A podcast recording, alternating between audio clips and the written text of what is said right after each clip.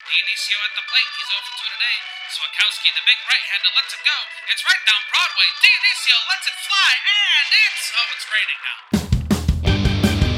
It's time for Rain Delay Theater with Jeremy Dionisio and Jack Swakowski. Hello, everybody. Welcome to another episode of Rain Delay Theater. My name is Jeremy Dionisio. And I'm Jack Swakowski. It's July 19th, 2019.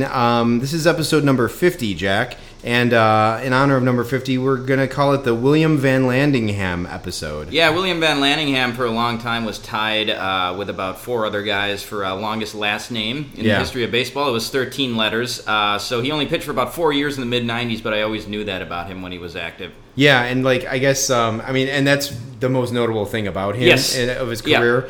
Yeah. He pitched for the Giants. Yeah, and I only knew him from I feel like that was around the time when I kind of ducked out a little bit of baseball, so I don't really remember him that well. Definitely the time that I stopped collecting cards, which would have been I would have lost touch with some guys at that point. But he was in a video game that I had. Sure. And, his name was so long that they had to, it was, VNL. They had to, shorten it. Take out the vowels. Yeah. And so I thought that it was cool because, I thought his last name was cool. Yeah. But it's funny that, the most notable thing about his career is his last name. And then, here comes Jarrod Saltalamacchia, and he, dethrones him, basically. And it's now he's really not known for anything. No, yeah. So he was a similar story. He was in me and my dad's very first Stratomatic season in 1994, but they had to abbreviate his first name, so it was W.M. Van Landingham, which is also what they do with Jarrod Saltalamacchia. They put J. Saltalamacchia. Okay. I'll say this about Jarrod Saltalamacchia, Jeremy. Mm-hmm. Did you know that he was on a team last year? No, honestly, I couldn't say. I feel like I heard his name not so long ago. Yeah, he played I remember now. Yeah, okay. He tried to make a comeback or something. Yeah, right? He played 5 games with the Tigers at the end of last season, and he spent most of that season in AAA. I just looked at his baseball reference. He's not playing this year, but I was surprised he made it all the way up to last year. Yeah, that is surprising. I mean, well, for a franchise that currently rosters Gordon Beckham, right? I mean, if you're looking to get back in, that's a place to go, I think. So speaking of guy not knowing where the heck guys are anymore, Jeremy, I went to the Giants-Brewers game last week in Milwaukee for my brother's birthday. Our whole family went. And I didn't know that Kevin Pillar was on the Giants. Yeah. It's a perfect example of, baseball wasteland. Yeah, that one really flew under the radar for me. And what's funny is that when we went to the Blue Jays game versus White Sox earlier this year, I didn't even question the fact that Kevin Pillar wasn't on their team. Yeah. Jeremy, do you know who Kevin Pillar got traded for? Oh, God, he got traded to the Giants? Yeah, so it was a trade between the Giants and Blue Jays. So think about a guy that was recently on the Giants that is now on the Blue Jays that we've talked about this year on this podcast. It was Derek Lowe, wasn't it? Kevin Pillar got traded for Derek Lowe. Wow, what a shit bag of a deal. This is on both sides. On both sides. So here's the transaction. It was on April 2nd. He was traded by the Blue Jays to the Giants for Juan De Paula, Alan Hansen, and Derek Lowe. Oh, Alan Hansen? It's Alan, but it's Alan, but it looks like Alan. Yeah. But it's almost like Pillar's agent begged them to throw in Hansen and this minor leaguer. Yeah, right. Just so it's you can't just trade him straight up for Derek Lowe. That's pathetic. It makes Kevin Pillar look pathetic. Yeah, it's bad for the Kevin Pillar brand. But Derek Lowe is undisputed the headliner in that trade. Yeah, definitely. What a pile of garbage. I mean, if you're looking at his transactions there, Jack, does it mention how he was suspended for using a homophobic slur? Kevin Pillar was? Yeah. No. When was this? It was a couple years ago. I want to say it was to Kevin Gausman. Uh-huh. Nah, I don't think that's right, but he called someone. He used a homophobic slur at somebody, maybe for throwing inside at him or something. So, real cool. And I'm glad he's playing in San Francisco now. But yeah, real classy guy there. Yeah. And Derek Lowe obviously is a baseball yokel. Yeah. So what a shit transaction that was. Yeah, just across the board. I actually feel bad for Alan Hansen for being associated with those two names. That sucks for him. But anyway, yeah. So an interesting thing happened in the bleachers this week here in Chicago. Jeremy, you pointed it out to me. Yeah, I forget what day it was. I think it's a Tuesday. Okay, Tuesday. Yeah. Like, so there was the Kyle Schwarber hit a walk-off homer, and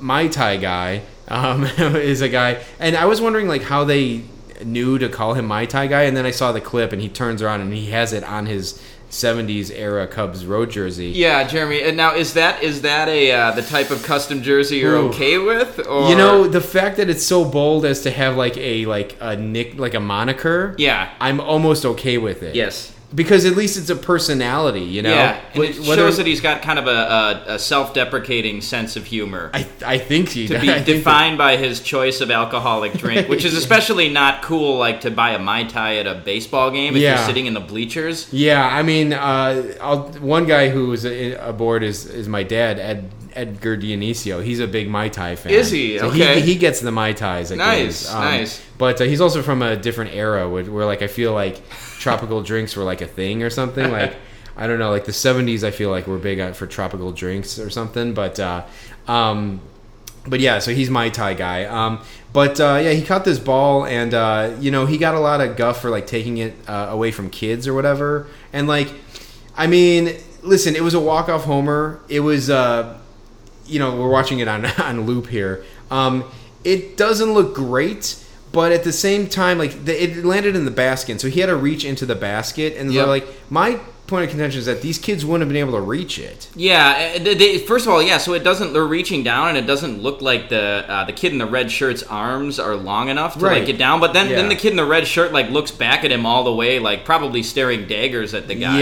Yeah. But so. And I saw on Paul Sullivan from the Chicago Tribune wrote about it. Yeah. And I'm like a fan of his on Facebook, so sure. I saw it as a Facebook post. Yeah. And of course, like the fucking cretins come out and like are like commenting on it, and they're like making like they're like you should always give it to a kid, like always, like I don't care what happens, you always give it to a kid, and like and they were like fucking like they were saying like oh yeah you know. Number one, he wears a jersey to the... Oh, it was sarcastic, and they're like, number one, always wear a jersey to the game. And number two, whatever. It's, take the ball away from a kid or something. And someone commented on it and like, oh, yeah, and don't forget to get your glove from your mom's basement. And, like, they were really ragging this guy. Yeah. And it's like, all those people can go fuck themselves as far as I'm concerned. Because it's like... First of all, the people, like, and we talked about this, Jack, like, we've talked about foul balls and kids, and, like, hell, I reached in front of you, Jack, to take a foul ball, to take a ball, and it's like, I mean, I think it's like, it comes down, here's who should get the ball, the person who cares about it more. Yeah. So if these fucking assholes who were, like, saying, like, you always give it to a kid, and, like raking this guy, like, over the coals, and, like dragging this guy, it's like, do you actually care about baseball to that extent? Do you care about getting a ball? Have you ever gotten a ball? Like, if you don't care, then yeah, give it to a kid. But if you care, like, keep it.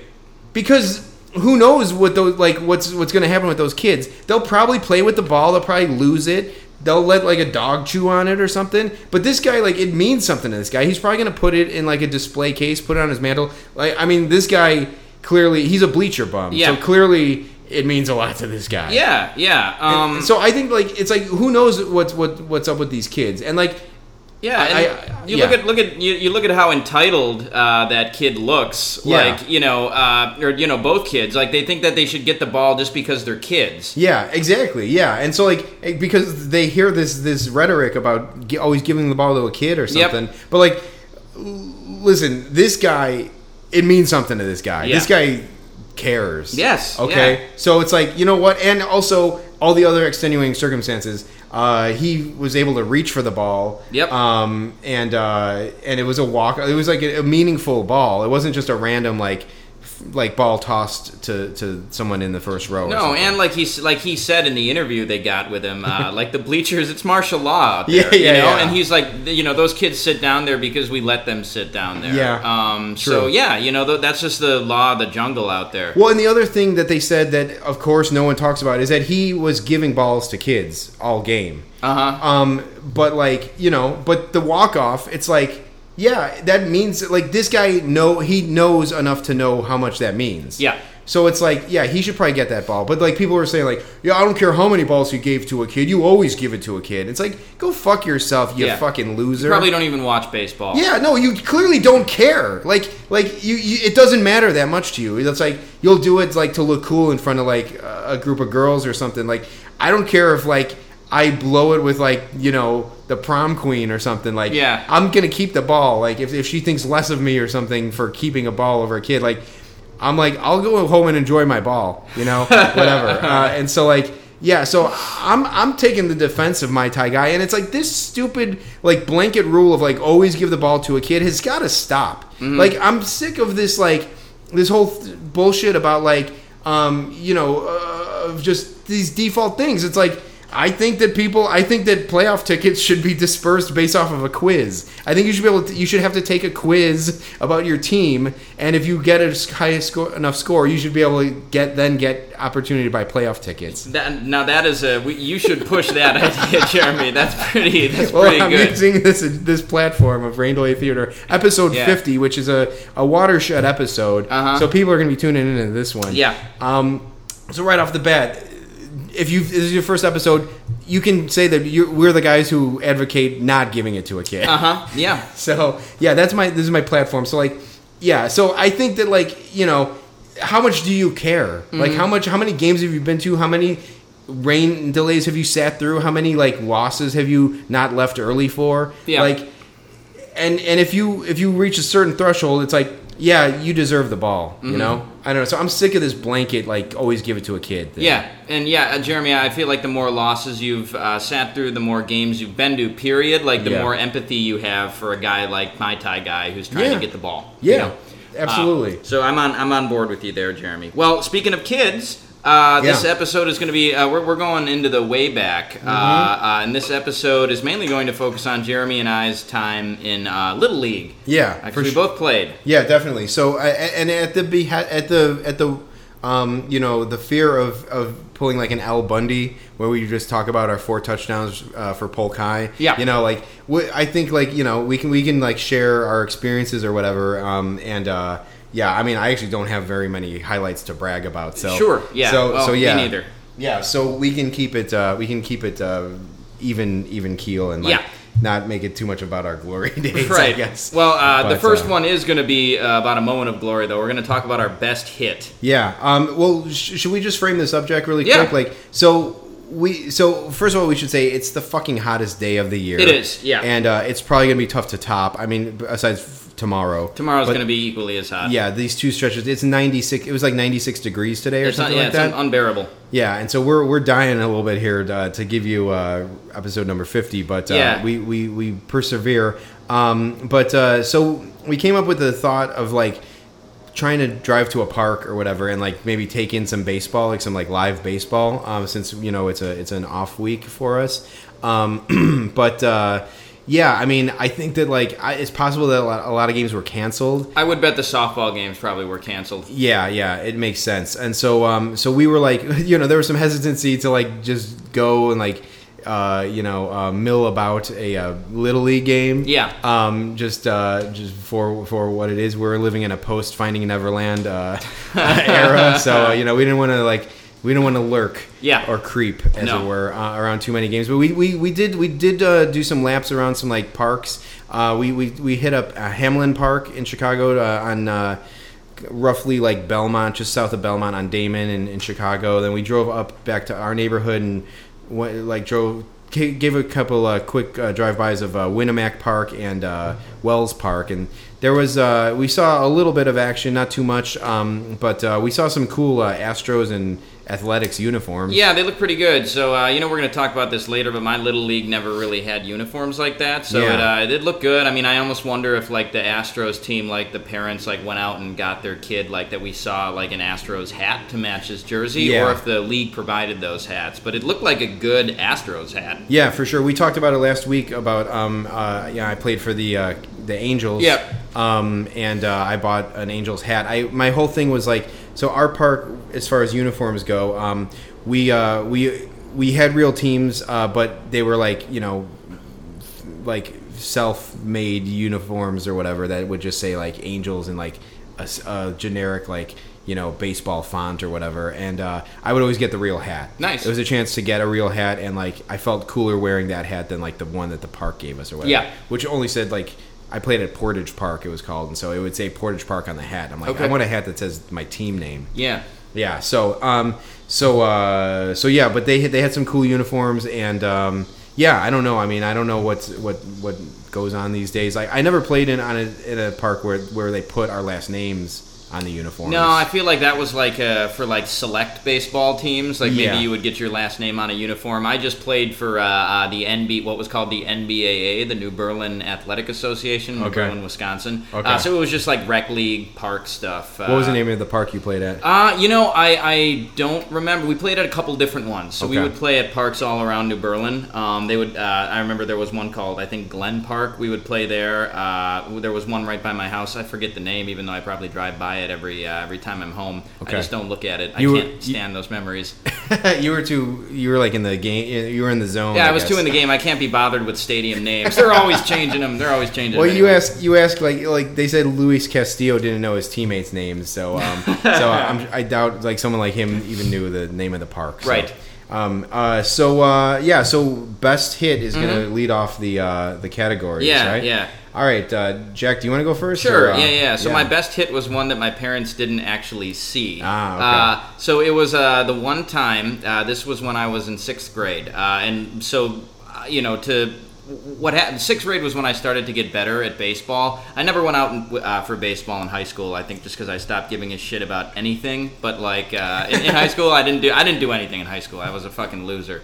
But, so 6th grade, though, I was pretty good at baseball. Before games, my dad would always take me to, to the batting cages. Okay. We would hit, 50, 60-mile-an-hour pitches. And, we would always play catch. Because my dad is a teacher, and he has off in the summer. So we played a lot of baseball. Okay. So anyway, 6th grade, I finally started becoming a better hitter. During a game, my parents were on vacation. I whacked one over the left fielder's head, fielder's head. The thing is, I think I watched it, so I only ended up with a double on it because I showed up this fucking pitcher, dude. Wow, you were pimping it. Yeah, I was. I pimped it a little bit. So, so anyway, I think Brian McCann wasn't the catcher on that opposing team. Yeah, he would have let me know about it when I crossed home plate. Yeah. The pitch, I remember the pitch was it was high. It was just hanging. So for a right-handed hitter, it was in that sweet spot. Where it was a little high and a little bit outside, and it was a slow pitch. So I just cranked this one over the outfielder's head. Ended up with a double on it. I think my grandma Shirley was at that game. I don't know where my parents were. They were on vacation somewhere. But I got to hit Jeremy over the outfielder's head for a double. Right. I think that was the only time I hit one clean over the outfielder's head. Interesting. Yeah. Okay. Did you did your parks have fences? Ah, good. I was going to bring that up. So none of the places we ever played in had fences, which sucked. Yeah. I remember Rick Riley, who wrote columns for Sports Illustrated during that time, wrote an article that was titled "Hot to Trot with No Place to Go," which was all about little leagues that didn't have fences. Oh. So we would get kids who would just I had some kids on my team who would just crank these balls, well, but then they would have to hustle out a home run. Yeah. We did not have fences. Jeremy also at first base. We had that first base where they had first base and then they had the safety base as well. So we definitely had that. That is something I have not thought about in a long time. But we for sure had that. I think I don't remember if we did or not. Uh-huh. But I remember them and I was always that is safe, but it does kind of take away the reality of it a little bit. Yeah, I was just striving for reality as much as possible. Sure. When it came to Little League, and we did not have fences either, and it drove me nuts. Yeah. Because at some point it just becomes a race to chase down the ball before you can like score home or whatever. So, but yeah, okay. So yeah, that's pretty sweet. Mm-hmm. My best hit was my only career home run. Nice. I was I think I was on the. God, I don't remember what team I was on when I hit it. I want to say I was on... Oh, you know, it had to be the Royals. Okay. I think, yeah, because I was always... So I played 5 years, and I was always bad. I alternated being good and bad, basically. Yeah. And I think it has to do with, like, being... like moved up a league, because I think you did 2 years in one league. Yep, same for us. Yeah, so I think like, you know, as a minor leaguer goes through the system, I struggle like my first year in the new level. Yeah. So I was like bad and good, bad, good, and then I finished my career bad. Which is that's also the usual trajectory of a player. Yeah, that's true. That is true. I hung it up. But yeah, so. Yeah, I would. I also hated missing games too. Yeah, me too. And like we didn't take too many family vacations, but for some reason I had to miss. Like I think I only missed one game in my whole career. And the game that I came back for, we were playing the Mariners. I know it was against the Mariners, and so we should also say too. So Jack, are you righty? Yes. Okay, so I was a switch hitter. Ooh. And I'm a lefty fielder. Okay. So it's unusual. Most lefties are just throwers are usually just straight lefty hitters. Yeah, I think I did it just because I wanted to like bat. Sure. Or whatever. JT Snow was a lefty thrower, but he was a switch hitter. Eventually gave up switch hitting, though. Anyway, yeah. I digress. So I was hitting from the left side in this game, and it was my first game back from missing a game. And I cranked a ball down the first base line, down the right field line, and it kissed the chalk. Yeah. And then it like rolled sideways. Nice. So it would have just hit the wall. But I can still picture it, because I like kind of like threw the bat head out in front of it, and I like drained it down like the right field line, and it like it like landed just fair and like rolled like off, and I just took off, and like I got a fucking homer, and I was like, awesome. The coolest thing ever. So like I think the only thing cooler than or like the like yeah the only thing like the second coolest thing to hitting like a ton of homers is hitting one homer. Yeah. So, like, I remember that one homer, like, very well. For sure. You know, Jeremy, it is odd because, like, I don't remember shit about most of the rest of, like, my childhood. I mean, I remember things here and there, but I have, like, many vivid memories of, like, playing Little League. Yeah. Which is odd. I don't know why that stuff stuck. Maybe just because we didn't play that many games. It was only, like, 10 or 12 games a season or something like that. Yeah. But still, so for you kids out there listening, first of all, you shouldn't be listening to this, because we've said some bad things. Right. But also, you know, and number two, we're going to take a ball from you if you sit by us. But number three, remember that those Little League games, those are the best times, some of the best times you're ever going to have. Yeah, that's true. That's remember true. That. Remember that. Yeah, you have to make the team in Little League. Yeah. They didn't cut you in high school. Right, just so you know. Uh-huh. But, yeah, all right, so... positions played? You want to hit positions played? Yeah. So I played Jeremy. I was a jack of all trades. So I started off when I first started playing like second, third grade. They would just put me in the outfield because they assumed that I sucked. Yeah. And so that was where they would put the shitty players. They would put the shitty players in the outfield. Yeah. So like I would play like right, left field. And it blew. It's like, you know, fuck you. Give me a coach. Give me a chance. Yeah. To, like, you know, the coach was always some kid's dad. You know, and he would always put his kid at, like, shortstop and pitcher or whatever the prime positions were. Yeah. And, I would get, because I didn't know anybody, and my parents wouldn't, you know, they weren't the type who would, like, suck up to the coach or get on the coach if I wouldn't play. Yeah. Like, they would just stick me in right or left field. Easy peasy, right? Totally, yeah. But once I started to get good at baseball in sixth grade, I started playing some first base, some second base, and some catcher as well. I played some catcher. Yeah, that was revealed on the podcast, and that brought a lot of respect in my book. Yeah, catcher is fun, Jeremy. You're involved in every play. I loved doing it. It was my most fun position to play. I loved putting the gear on. Yeah, it was fun. Did any of your teammates like tap you with their bats before the game or anything? You know, that never happened. Maybe I just wasn't well liked by my teammates. Well, I don't know. Yeah, I don't know. But catcher was the most exciting to play, but first base was also exciting as well. I was so good at first base that my coach nicknamed me Hoover because I would vacuum everything up. Yeah, Mark Bubblebath from a couple episodes ago, I think he said something like that. They called him like the Hoovermatic or something. Like nice, that. Yeah. Or something like the Vacuumatic or something. Yeah, maybe that was just the nickname to give back then when people were, good fielders. If you had a fielding acumen, I suppose. Yeah. I did not have that nickname. What did you play, Jeremy? So I played every position except for shortstop and catcher. Nice. Well, those are two tough ones to play if you're left-handed. Yeah. Especially shortstop. But, I'm kind of curious, Jeremy, why they don't have more left-handed catchers. Yeah, it's weird. That's a thing that as a lefty, my whole life, like I feel like the concept of a left-handed catcher has always like kind of blown my mind a little bit. Like you cannot find a left-handed catcher's mitt anywhere. Like I can't ever remember a major league left-handed catcher. Like it's just like such a weird. It's just a weird anomaly, and like that one. There isn't that much of a reason to not have one. Like, It makes sense for second base. It makes sense for like the infielders, save for first baseman. Yeah, because you have to turn your whole body away, like to throw. But yeah. So I don't know. So like. Likewise, I started off, like, in my bad years, I was relegated to, like, right field, maybe even left field. But I did play a little center field. But, like, my second year in the league, or my second year in baseball, I had a coach who liked me. He moved me around a lot. He batted me leadoff a lot. He put me at first base. He most of the positions I played was under this coach.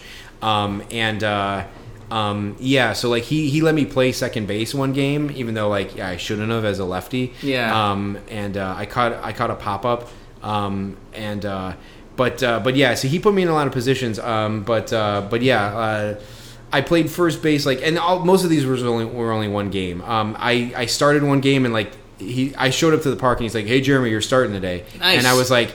And in my mind, I didn't want to start. I was like, I shouldn't be starting. I'm not good. Like, I can't throw the ball hard. I don't know any pitches. Like, I shouldn't be starting. And so he's like, go warm up. And like, so as I'm warming up, that's all that's running through my head. It's like, I have no business starting this game. Like, start being a pitcher. And like, I kind of knew it. And I was like, kind of every time I looked at him, I was like giving him this like look, like what are we doing here? Like, why did you make this decision? Why am I here? Yeah. And like, I don't think I got anybody out. I walked, like, I gave walks and hits. Oof. Just walks and hits. Oof. I'd like to think that I got one out, so my career ERA could be like, 181 or something. But like, I don't know what my line was. I don't know if I gave up got any outs. I might have got one out. Yeah, I pitched too, Jeremy, and I got pulled. I don't know if I ever recorded an out either. It was the only time I pitched. Yeah, that's not even my lowest moment. Sounds like we're going to talk about. Yeah, it sounds like our career trajectories are lining up a little bit. Yeah. I mean, I'll say this, Jeremy. Not knowing you're going to start, that's like when Matt Albers had to start that Chris Sale jersey game. Maybe that's. That's how he felt too. Yeah, definitely. He might have had some nervous. He might have hit the food spread, the pregame food spread, a little nervously. Yeah. So I played. I played first base once, and like at the last warm up throw to me at first base, it short hopped me and it hit me in the knee. Yeah. And like, you ever get hit in the knee, like right on the side of the kneecap? And then like you can't put weight on your foot. Oh man! Like so, that happened on the last warm up throw before the start of the game, and like I didn't like tell my coach. Yeah. And I literally couldn't put weight on my knee, so like the whole first inning, I'm like I'm fucked here. Like I can't I can't put any weight on my knee. So like God forbid someone like hits a ground ball and I have to field it because I was nervous enough to like field the ball, but like I'm gonna like collapse or something, and like I don't think anything happened, but yeah, so it was bad. I don't know. Yeah. So, yeah, that's those are the positions I played. That's good. So yeah, so we're gonna actually, speaking of that, we're gonna talk about best defensive play. So Jeremy, you mentioned you caught a pop up. Did you have any others? So yeah, I caught I caught two pop ups in my career. Nice. Okay. Which is fairly good, I think, for someone of my caliber. So I caught that infield pop-up, and then I did catch one fly ball. I think I might have mentioned this on the podcast, maybe. I don't know. But I caught one fly ball in right field. Oh, okay. And, it was like, it was a drive. For little leaguers, it's a significant thing to hit a fly ball. It is. To right field. And, like, I caught it, and, like, I couldn't believe that I caught it. Yeah. And I remember talking to my mom afterwards, and she was like, holy shit, you caught it or something. Like, yeah. You know, and like, but someone was on third base and they tagged up, and I threw it in as best as I could, but they tagged up. I don't think I had a play on it. Yeah. But like, you think you like to hope that you could peg someone trying to tag up, and like, so it was still like a bittersweet twist to like that accomplishment. Well, I mean, hey, Jeremy, even Bryce Harper doesn't throw out all the guys who try to take up on him. That's true. So, only Anthony Rizzo at games where we go to and the Cubs lose. But yeah. So yeah, that was my best defensive play. I will say, we didn't really get into this too much either, but like, we can lump in softball here because actually my best defensive play came in softball. So I played 5 years as a kid, baseball, little league, but then I played like 3 years of softball, like as someone in my late 20s, early 30s. Mm-hmm. I think I was in my 30s actually for my whole softball career. But I made a running catch in right field where like I came running in and like I put my hands out, and this is a 16-inch softball. So it's gloveless softball. Yeah, no gloves for the guys. And it hit off my hands, and like I totally juggled it. Like it was like blah, blah, blah, blah, blah. Like it was like I was like juggling it in the air, and like I pulled it in, and like I caught it. And, yeah. It was exhilarating. I'm like, this is what it must have been like to be good as a little leaguer. Right. Basically. Yeah. I don't like 16-inch softball. Kind of softball period, but it's hard to throw a 16-inch softball because it's so big. You kind of have to throw like a football. Yep. I think that's the mentality of throwing it. You throw like a football. But I will say I played behind a past guest of this podcast, Ben Perkins. Nice. He played third base, and I played behind him, and he looked like Roger Dorn. This must have been I don't know who the left fielder was on that Major League Indians team, but like I felt like I was playing behind Roger Dorn. Perkins couldn't get down on a ball to save his life. And I've told him this before. He knows it. He can come back on the podcast and defend himself, but the guy couldn't. The guy was wearing like a back brace or something. They couldn't bend over to save his life. He broke his finger too. Oh, that sucks. There's a Chicago specific softball injury called like hammer finger or something. And Ben got it. He broke his finger. Jesus. Like catching like a line drive or whatever. Or like fielding a line drive. Yeah. Left field is like that's like a prime position for softball. Yeah. Because most of the people are righties, and most of the people have enough power to hit it into left field. Yeah. So, yeah. I definitely saw a lot of action in there, and I made several catches. I made one where like hit my chest, and I thought I cracked my sternum. But I had to be cool because it was a co-ed league. So. Sure. Yeah. So yeah. What about you, Jack? What's your best defensive play? Yeah, Jeremy. When I was catcher, I threw a guy out trying to steal second base. You did. Yeah, that's I nabbed baller, somebody. Dude. Yeah, that's pretty good. That's pretty awesome. Because it was hard to throw guys out because you could lead. I remember it was a big thing. I think it was starting in the fifth and sixth grade level. Like you could lead off. Yeah, right. And steal. I don't think they allowed stealing in the like third and fourth grade. Okay. But yeah, so that was a big deal, and so like guys would always like lead off. They would get huge leads because like the pitchers didn't know how to pick people off. So anyway, I think I threw this kid out. I mean, I think the kid was a truck. Like, I'm not going to give myself that much credit, but I made a great throw on it, and I nabbed him at second base, which is pretty good. That's pretty good. That's pretty good.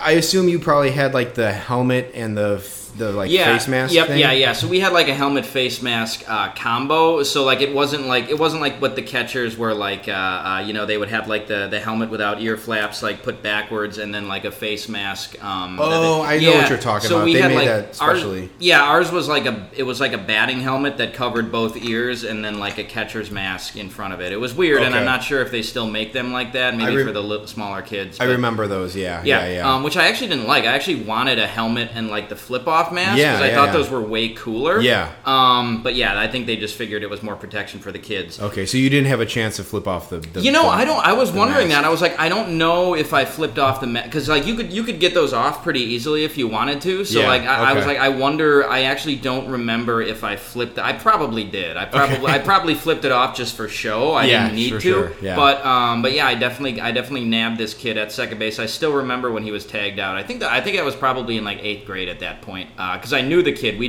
hadn't gone to the same elementary school, but we went to the same middle school. Yeah, I nabbed him at second base, dude. Man, so like when like pitchers throw no hitters, they usually buy all the defensive players in that game like a prize, like a watch or something. Yeah, you should. I don't know what kid. Was it the second baseman or the shortstop who got him? That's a good question. I don't remember. Whoever he was, you should have bought him whatever the equivalent of an eighth grader, like buying, buy him like a extra value meal or something. Yeah, and an orange soda from the vending machine at the park or something like that. Yeah, exactly. Yeah. That's key, because like you could make a great throw and some doofus that's in the middle infielder could just totally whiff on it. Yeah. But it was a good play all around. It was probably one of the few caught stealings like in the league that year, because nobody, everybody was always like Billy Hamilton on the bases. Yeah, right. You know, except they got on base more than Billy Hamilton did. I had the like the green light every time on base, like sure. one year, yeah. Yep. And I'm not fast at all. So, so there you go. But yeah, very nice. Yeah. Should we go right on to proudest moments? Yeah, let's go, Jeremy. Okay, let's do it. Sure, I could give mine first. Yeah. So, Jeremy, when I was in 6th grade, I don't know how it happened, but our team made it to the championship game. Yeah, okay. We did not win the championship, but we made it. And that's like a team moment, but I've always been very, very proud of that we made it, because it was the same bad team that we'd been playing on for like 4 years. You know, it was for the most part, it was all the same kids, because like they put you on a team based on just like where you live and the neighborhoods and stuff. Yeah. So it was like somehow, some way, like we just like ran roughshod over the league and like made it to the championship, which was really cool, because I was like friends with all the kids on the team, and all of our parents like knew each other. So like I don't know how the hell we managed to do that. We did not win the championship, though. We got beaten the championship pretty handily, I think, which sucked. But we made it there. That was cool. That's pretty good. You're also getting more bang for your buck, because there's more games you got to play. Because it's more games. So I think we had a playoff game and then the championship game too, if I'm not mistaken. So we got to play a couple more games. One note about the game. So it was started by a guy, I'm not going to say his name on here on the off chance that he ever listens to this podcast, but we'll just call him Jeff.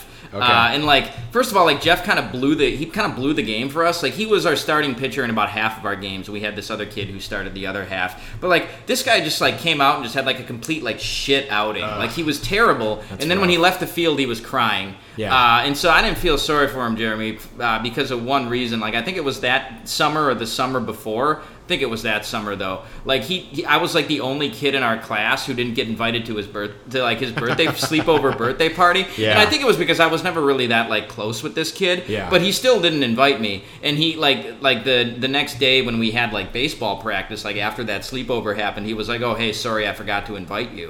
And it's like, well, that's not a whole lot of consolation. So it's like, right. It's like fuck you, dude. But so then I'll say this: when we got into middle school, like. He was in band, and so somebody found out that this kid was playing his grandma's horn. Like I guess he played the horn. So then the phrase became Jeff honks his grandma's horn, and so then like nobody could let it go. Like just like anytime this kid would like say anything, people would go, "What was that you said, Jeff? Did you honk your grandma's horn?"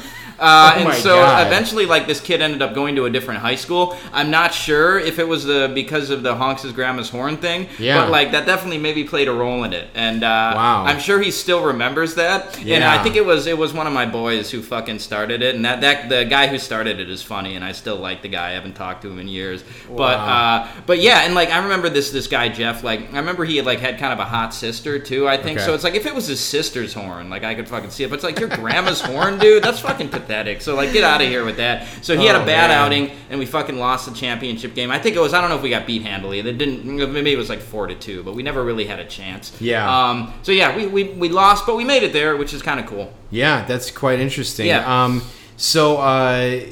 That's a quality like rag on a kid. Like I'm always impressed when like kids can come up with like actually like clever taunts. And you know how basically. how boys that age are like that 12 to 13 year old age. So it's like if there's like a good rag on a guy, like it's not going to die down fast. No, yeah, it could have been just like, hey, you smell your own butt or something. Like, but that's pretty good. Mm-hmm. So that's good. I'm going to make a note of that. Smell your own butt thing too. That's actually not too bad. But yeah. So okay. So my proudest moment, Jack. Indulge me, please, and let me say two because I have a tough time choosing. I could blow past this one, but well, actually not. Okay. So in Chicago, there's a stadium which I think is gone now. Sadly, it was called Thillens, Thillens, Thillens, and it was like a little league park that like was a real park. Like it had a gate, it had bleachers, it had like a separate entrance and stuff. Like it was like a whole thing. It was so it's kind of like Helfaer Field by Miller Park. Yeah, basically, it's actually. Yeah. More built up than that, even. Well, maybe not. I guess Helfaer was like it had like actual like cement bleachers, right? Yeah. Yeah. This was a real stadium, and like the whole thing, like as a little leaguer in Chicago, you dreamed of playing in Thillens, and like most parks usually got to play like there once a year. You would like set it up with like each team would play there once a year or whatever, and like I think I don't even know like the actual like business like the. Logistics of planning this, but like we only did it one year though, I think, as far as I can recall. So our one game at Thillens we played, and I hit a bases clearing go ahead triple. Nice. And it was the best moment. Like it probably was my best, like that or like the home run, I guess. But this was like it put our team ahead. Yeah. And it was like, what was the hit like? It was, I think it was an opposite like field. I dumped it into like shallow left field and like, you know, again, it probably rolled past some kid or he fell down or whatever. He's picking his nose. I don't know what happened, but like the bases were loaded and like, yeah, I cleared the bases and like we were maybe losing by 2 or something. Yeah. And, or actually I think we were maybe losing by 1. And so we were up by 2 then afterwards. And, it was like, so we played 6 innings, I think, probably. So this was like the bottom of the 5th or something. And so all like our, or maybe we were the road or whatever. I don't know. But like all we had to do was like get, I think, like one more inning. Yeah. Yeah. And this fucking kid, I forgot what his name was. But he was like, he sucked as a pitcher. He came out and he blew the game. And so I think he gave up 2 runs and it was tied, and I think then we had last wraps and like we didn't score, and then like we ended up losing an extra innings or something like that. Blown save, man. Yeah, yeah. Like I was like the victim of a blown save, like, yeah. And so like I would have gotten the game ball, and I had never gotten a real game ball. Like I got actually, I think maybe at that game everyone got a game ball, but like. I never got a legit one, and I knew that one was hollow. But like I was like that, I would have got that game ball, and kids were saying like coming up to me and they were like, "Dude, you would have got the game ball," like, you know. And it was just like, it was such a bitter pill to swallow. Yeah. But that's probably my proudest moment, like hitting that bases clearing triple. Yeah. I'll say like my cool baseball moment was my last year in the league. There was this kid. There was like the kid who threw hard, right? There was always that kid that threw hard. In our league, it was Gary Brueggemann. But anyway, go on. Yeah, and so like I don't remember what this kid's name was, but he looked kind of like, I don't know, he was like tall and like he just had this look. He looked like a major leaguer. Like, yeah, he almost had like a Scott Erickson look, to bring him up twice in 2 weeks, I think. But he threw hard and like. He threw inside on me, and like I knew that I couldn't hit this kid. Yeah. So he threw inside on me, and like I was batting lefty, so like my left foot was, you know, behind, like furthest away from the mound, and he threw it, and I didn't move my left leg, and I took it in the leg, like right above the ankle. Yeah. And like it hurt like hell, but like I took it for the team.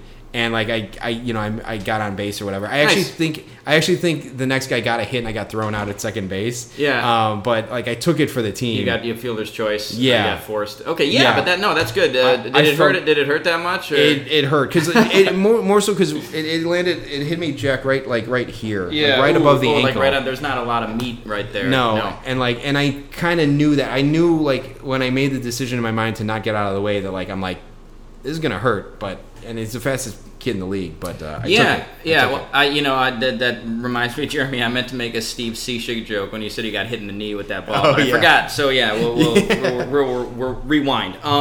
Before we move on, I actually just found out when we went to the game at Miller Park last week, me and my family. My brother played a game or two at Miller Park when he was in high school. They would have the high school kids would get to play one game a year there. Which is cool. Yeah, they got to play. He got to play an actual game on the field at Miller Park. So because I never knew that. So my dad was talking to my brother about it. I guess my brother fielded a ball. He was out in right field, and I guess he was gonna peg a guy at the plate, but the catcher made a shitty play on it. But my brother made a throw that beat the runner, but the catcher fucked it up. But they were talking about that. So yeah, guys, it never goes away no matter who you are. My brother still has his stuff too. So. Yeah, and here I am proud of playing a game at Thillens, and he played a game at Miller Park. Yeah, he also played one at Helfaer too when he was in Little League. But that's what made me think of that. Okay. I wonder if I doubt that the high school kids get to play at Wrigley Field around here. Yeah.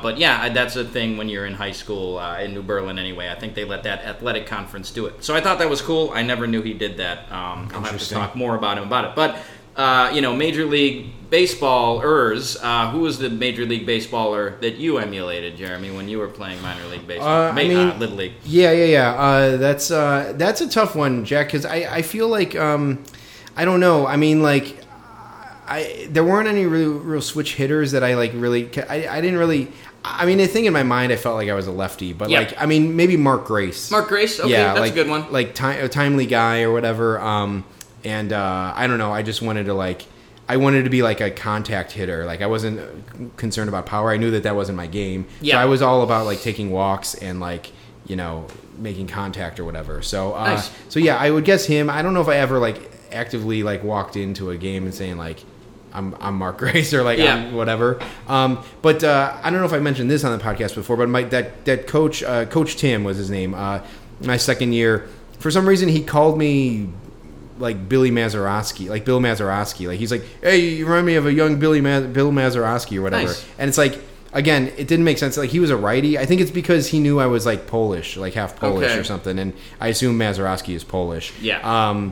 It made no sense, but I was that's cool that he's comparing me to a player or something. Yeah. I don't know. Yeah. Nice. But yeah. You know who I emulated, Jeremy, was Greg Vaughn's batting stance. I don't know if I did that. I don't know if I ever actually did this in a game, but Greg Vaughn would hit pigeon-toed. He had a pigeon-toed stance. Yeah. I feel you don't see that anymore. Guys just don't have pigeon. Maybe because it's ridiculous. Why would that be a thing? Yeah. But I used to take a couple at bats pigeon-toed, and I don't know if I ever did it in a game, but maybe it was just practice. But it didn't do anything for my hitting. But, I would definitely try to hit pigeon-toed a few times because of Greg Vaughn. Yeah. I remember knocking the dirt out of my cleats because I saw someone do it. Yeah. And then someone saw me do it, and they're you're gonna break your ankle doing that. Because I think I was hitting my feet too hard. Yeah. And my foot would swing out or something. Yeah. It's you're gonna break your ankle. And I'm all right, thanks. You just made me feel dumb or whatever. It's funny all of the little mannerisms you try to copy that you see in major leaguers do. Yeah, definitely. That's probably just pointless or superfluous for a little kid to be trying. Yeah. But yeah, I would totally do stuff like that as well. Jeremy, I skipped over lowest moment. Yeah. We got to talk about that. And it would only be fitting to follow up lowest or highest moment with lowest moment. Yeah. Not the reverse order. But my lowest moment. So Jack, I made the championship too. I think the first 2 years I played. Oh, nice. So you were, I was trying to Addison Russell or something. I know. Who made it 2 years in a row? I don't know because it's hard to do that. Maybe, I don't know. Anyway. Yeah, we lost. Cody Bellinger. Okay. I think he was in the World Series 2 years in a row. Yeah, anyway, that makes sense. Yeah. Off topic. So we lost both, I believe. And we didn't win, so. But I struck out. So I think it was, maybe, I don't know. I struck out the first year, not the last. I made the second out, I think. And then my friend Chris made the last out. And of the game? Of the game. Okay. And but I think, I don't know if I led off or something, but I struck out in the last inning of the championship game. All right. And that was brutal. Yeah. I just felt bad. And I remember going to we went grocery shopping afterwards, and I was just walking through the grocery store, and I felt like I felt like a baseball player who's just like pissed off. It's like, God damn it, like why didn't we win? Like I felt like just like mad, and I was like, I felt like I was carrying it with me walking through the grocery store. I like wore my uniform, I was like dirty and stuff, yeah. And like I just like I was carrying it with me. But yeah, it was a tough thing. Like our slogan for that first team, I was on the Reds. Okay. And our slogan was Reds play the last day. Nice. And like I remember like thinking like we did actually play the last day. We lost it, but like we still played. Yeah. But like yeah, like I made an out in that ninth inning, and I was like, you know. Well, you weren't quite Michael Martinez though. No, you know, you didn't quite make that last out. I remember my friend made like I was friends with the guy who made the last out, and like my mom was like, oh, I feel sorry for him or whatever, and like I'm like yeah, it was a tough break. But yeah. Jeremy, my lowest moment. I got pinch hit for one time, dude. Really? Yeah. Really? So what happened was, it was like a perfect storm of, well, maybe not a perfect storm, but like our big slugger on the team. This was when I was in 5th grade. So okay. Like our big slugger who was in 6th grade, because they'd have 5th and 6th graders play together, like he was like late for the game. Yeah. Okay. So I ended up batting like 3rd. Okay. But then like he got there. And, like, they had to put him in the game because he wasn't in the lineup. Yeah. And so, like, they had him, I got pinch hit for, so he pinch hit for me. Because like, in Little League, you can just have, like, a 14-person batting order. Yeah. So I think I don't know if I was ever actually, like, taken out of the game. I think, like, they pinch hit for him, but then, like, turn. They put me in, like, the last spot in the order. Okay. That's beyond the pale, I guess. Yeah, in Little League, it's like for a game that doesn't count in the New Berlin Athletic Association, like you're gonna fucking pinch hit for me, like I'm Tyler Saladino. So I got pinch hit for. Yeah, that's brutal. Yep. Well, that coach should be ashamed of himself. Yeah. But yeah, well, so let's see. We got a couple more. Wackiest teammate. Yeah, I've got a good one for wackiest teammate. Okay. So there was this kid, again, let's call him Dan. Okay. His name wasn't Dan. But, okay. So he was, you know, there's always that kid, Jeremy, who, you know, maybe when even you weren't that good, there's always the kid, like, that's just objectively, like, the worst player on the team. Yes. Like, he's just horrible. Yes. And this kid, Dan, was he was just horrible. He was a lefty as well, but he was like a real little kid. In high school, he would later go on to be nicknamed Rat Boy. He was a Rat Boy, Jeremy. You know the kind of kid I'm talking about. I think so. Yes. He was a fucking Rat Boy. But anyway, he was on our team. And so he was a lefty, right? And so these pitchers, none of these pitchers in this league knew how to throw to a lefty. Yeah. Because you're not dealing with kids who are on like select baseball teams. None of these kids have like ever seen a lefty before. Yeah. So this kid would walk every single time he was up. So what happened was, even though he was like the worst player on the team, our coach started hitting him in the leadoff spot just because he would always get on base. Yeah. And then our coach would call him the Igniter. After Paul Molitor. Paul Molitor was nicknamed the Igniter. I'm sure this kid wasn't doing as much coke as Paul Molitor was during Paul Molitor's heyday. True. But yeah, so we nicknamed this kid the Igniter, and we would certainly stick him in the outfield. He was certainly an outfielder, but that's the Igniter. He would get on base every single time just because he was a lefty, and he was basically he would just never swing the bat. He would always get on base. Yeah. So, yeah. That's pretty good. Uh-huh. That's certainly a personality. The Igniter is a horrible nickname, I guess. It is. Say. It's not good, right? Yeah, but that's funny. I mean, wackiest teammate. I mean, I'm trying to think. We did have. I thought about it a little more, and we did have like a guy my last year on the Angels.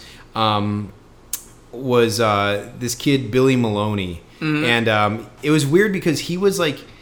It was weird because I had a friend, my best friend growing up was 2 years older than me, and this kid was like, they were friends when we were little kids, and like I knew of him, and like I because I was like jealous of him because my best friend like was friends with him, and I'm like, you know, who's this other friend that you got or whatever. Yeah. And his name was Billy Maloney, and like I don't know if you watched Pee-wee's Playhouse. No. But there was a character named Billy Baloney on there. I was going to say that Maloney rhymes with baloney, which is like a fucking layup. Yeah, well, so we called him Billy Baloney, but I think it was like an affection, like it was a term of endearment, sure, or something, you know. I can't think of the right phrasing for that where it doesn't sound like I was in love with him, but right, yeah. But it was like, you know, it was in a good way. I remember, so he ended up being on my team, which was weird because I'm like, I thought you were my friend's age. So I thought you were 2 years older than me and you couldn't be in the league. So I don't know what happened. Maybe he flunked a year or something, yeah, of Little League. I remember, like, and this is going to date me, but this was when I played on the Angels my fifth year. This was around the time of the song Gin and Juice by Snoop Dogg. Yeah, sure. And so the chorus is rolling down the street, smoking Indo, sipping on gin and juice. Yep. And so, like, he came up with like a rhyme. I'm sure he heard it somewhere else, but he sang rolling down the street on my big wheel with an extra value meal. That's pretty good. Yeah, yeah, and like, and he was a chubby kid too, yeah, so I'm like, I don't know why he was thinking about that, but like that was like the kids' version of that song. Yeah, like on a big wheel with an extra value meal. Yeah, or yeah. So anyway, he was the funny guy. So like, yeah, he was a cut up. So like, yeah, I would say he was probably my wackiest teammate. I'm surprised that song is that old. Yeah, I'm that old. No, I mean, yeah, you know, yeah, we're not that much age difference. I didn't remember that song being around then, but interesting, yeah, and that's funny. Yeah, so that was my last year in the league. Jack, so you guys didn't have team? You not guys really. Didn't have, like, no, we didn't even really have jerseys. We just had like our jerseys said NBAA on them, and then they would be different colors. I think the year we made it to the championship, our jerseys were gray, which was kind of lame. Okay. But yeah, we didn't really have team names. We would have sponsors. Like one year, I think our championship year, maybe we were sponsored by this hot dog place called Boomers. Okay. Where there was like Boomers, Red Hots. But we didn't really. One year, I think we were sponsored by like the men's club of New Berlin or something like that, yeah, you know, like where they have like a grand poobah and stuff. Yeah, right. You know, the Benevolent Order of the Elks or something. yeah, it was something like that. But I think maybe we were sponsored by like that lodge or something. I could be completely off. But yeah, we didn't have like team names, unfortunately. So that's a bummer because, so I was on, so I played 5 years. I was on the Reds, the Royals, the Orioles, and then the Angels. Man, that sounds like Reggie Sanders' career trajectory or something. I wonder if there was like an MLB guy who had a career trajectory like that. Yeah, interesting to look up. A matching career path there. Yeah. So it was interesting. So like I was always like in tune with like you know what player you know what player wore the number I got, who was on the real team at the time. And like I don't really have too memory. I know I wore 15. I think I wore 15 and 25 with the Reds, so I'd have to look up what that was. See, the thing was, I think you couldn't really look it up. Like, there was no way to look this up at the time. So, like, and then I feel like I have memories of being number 5 on the Royals, but I feel like I would have known that I was George Brett's number. Yeah. So the only thing I could, so I brought this up, but I don't. Nothing pays off. I remember when I was on the Angels, I wanted 12 so bad because that was Mark Langston's number, and I'm pretty sure I was number 4. And there was no number 4 on that team. And I remember thinking like Damien Easley was on that team and he wore like number 1. And I'm like, I was the closest, like no one had like 1, 2, or 3, I think. So I think I was like the lowest number or something. So I'm like, oh, I'm like Damien Easley by default or something. Yeah. But like, but I remember the kid who had 12 and like, I was just I was trying to think of like a way to like get his number or whatever, a la The Fan or something. Yeah, you know? Bro. Yeah. so like yeah, I wanted it, and like the kid was an asshole, and like I was like, this is a non-starter. He's never gonna give me 12. And, right. Like, can you even make that happen? Because I'd have to like get his shirt or something. Yeah, yeah. Offer him some baseball cards or a packet of Big League Chew or something. Yeah, exactly. You know? So yeah, but it was always cool to be on those teams, and like yeah, so I had a Reds hat. Nice. I had a Royals hat. I'm trying to think. I guess I had an Orioles hat, but I don't really remember ever having one. But I did. I still have that Angels hat somewhere kicking around, and it's like totally beat up. It's on its last legs. So that was fun. So yeah, I mean, I don't know. Like I tried out for my high school team, and I went to 2 practices.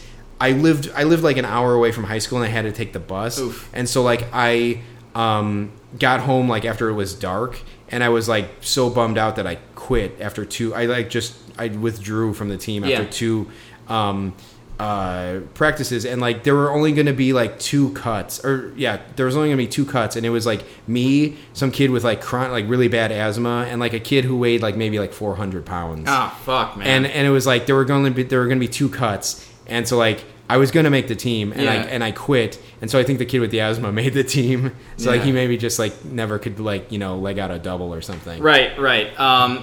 So first, I guess to answer the first question, like at least teams played for. I did wear number 17, I think, for a while, maybe on the championship year. Okay. I never liked the number 17, maybe because I wore it. Who knows? That's maybe Mark Grace's number. Oh yeah, well hey, that you would have definitely liked that one, Jeremy. Then, but yeah, as far as high school is concerned, though, I never went out for my team on any year, but I remember, I think it was my junior or senior year, I was in gym class, and we were playing, like, softball. Okay. And, the gym teacher is always, like, one of the jock he was our football coach, but, Okay.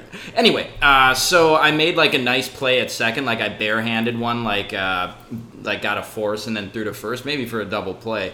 And the guy was like, hey, did you ever go out for baseball? And I was like, nah, I didn't. He was like, yeah, maybe you should think about it. And I never did. But that was like, hey, I always have that in my back pocket, right? That's probably my fuel for all of life is like failed, like non, like realized expectations or something. Like I was always like, instead of actually doing the thing, I always appreciate more someone saying like, yeah, you could be good if you did this. And I could. And then not doing it. Yeah, maybe that's one of the reasons we do this podcast. I think so. I think it is. Yeah. Well, Jeremy, there's a film of sweat on both of us right now. Yeah, there's no air conditioning in my apartment, and we're at about an hour, so I think that's about time to wrap this one up. What do you say, Jeremy? Yeah, it sounds good to me. All right.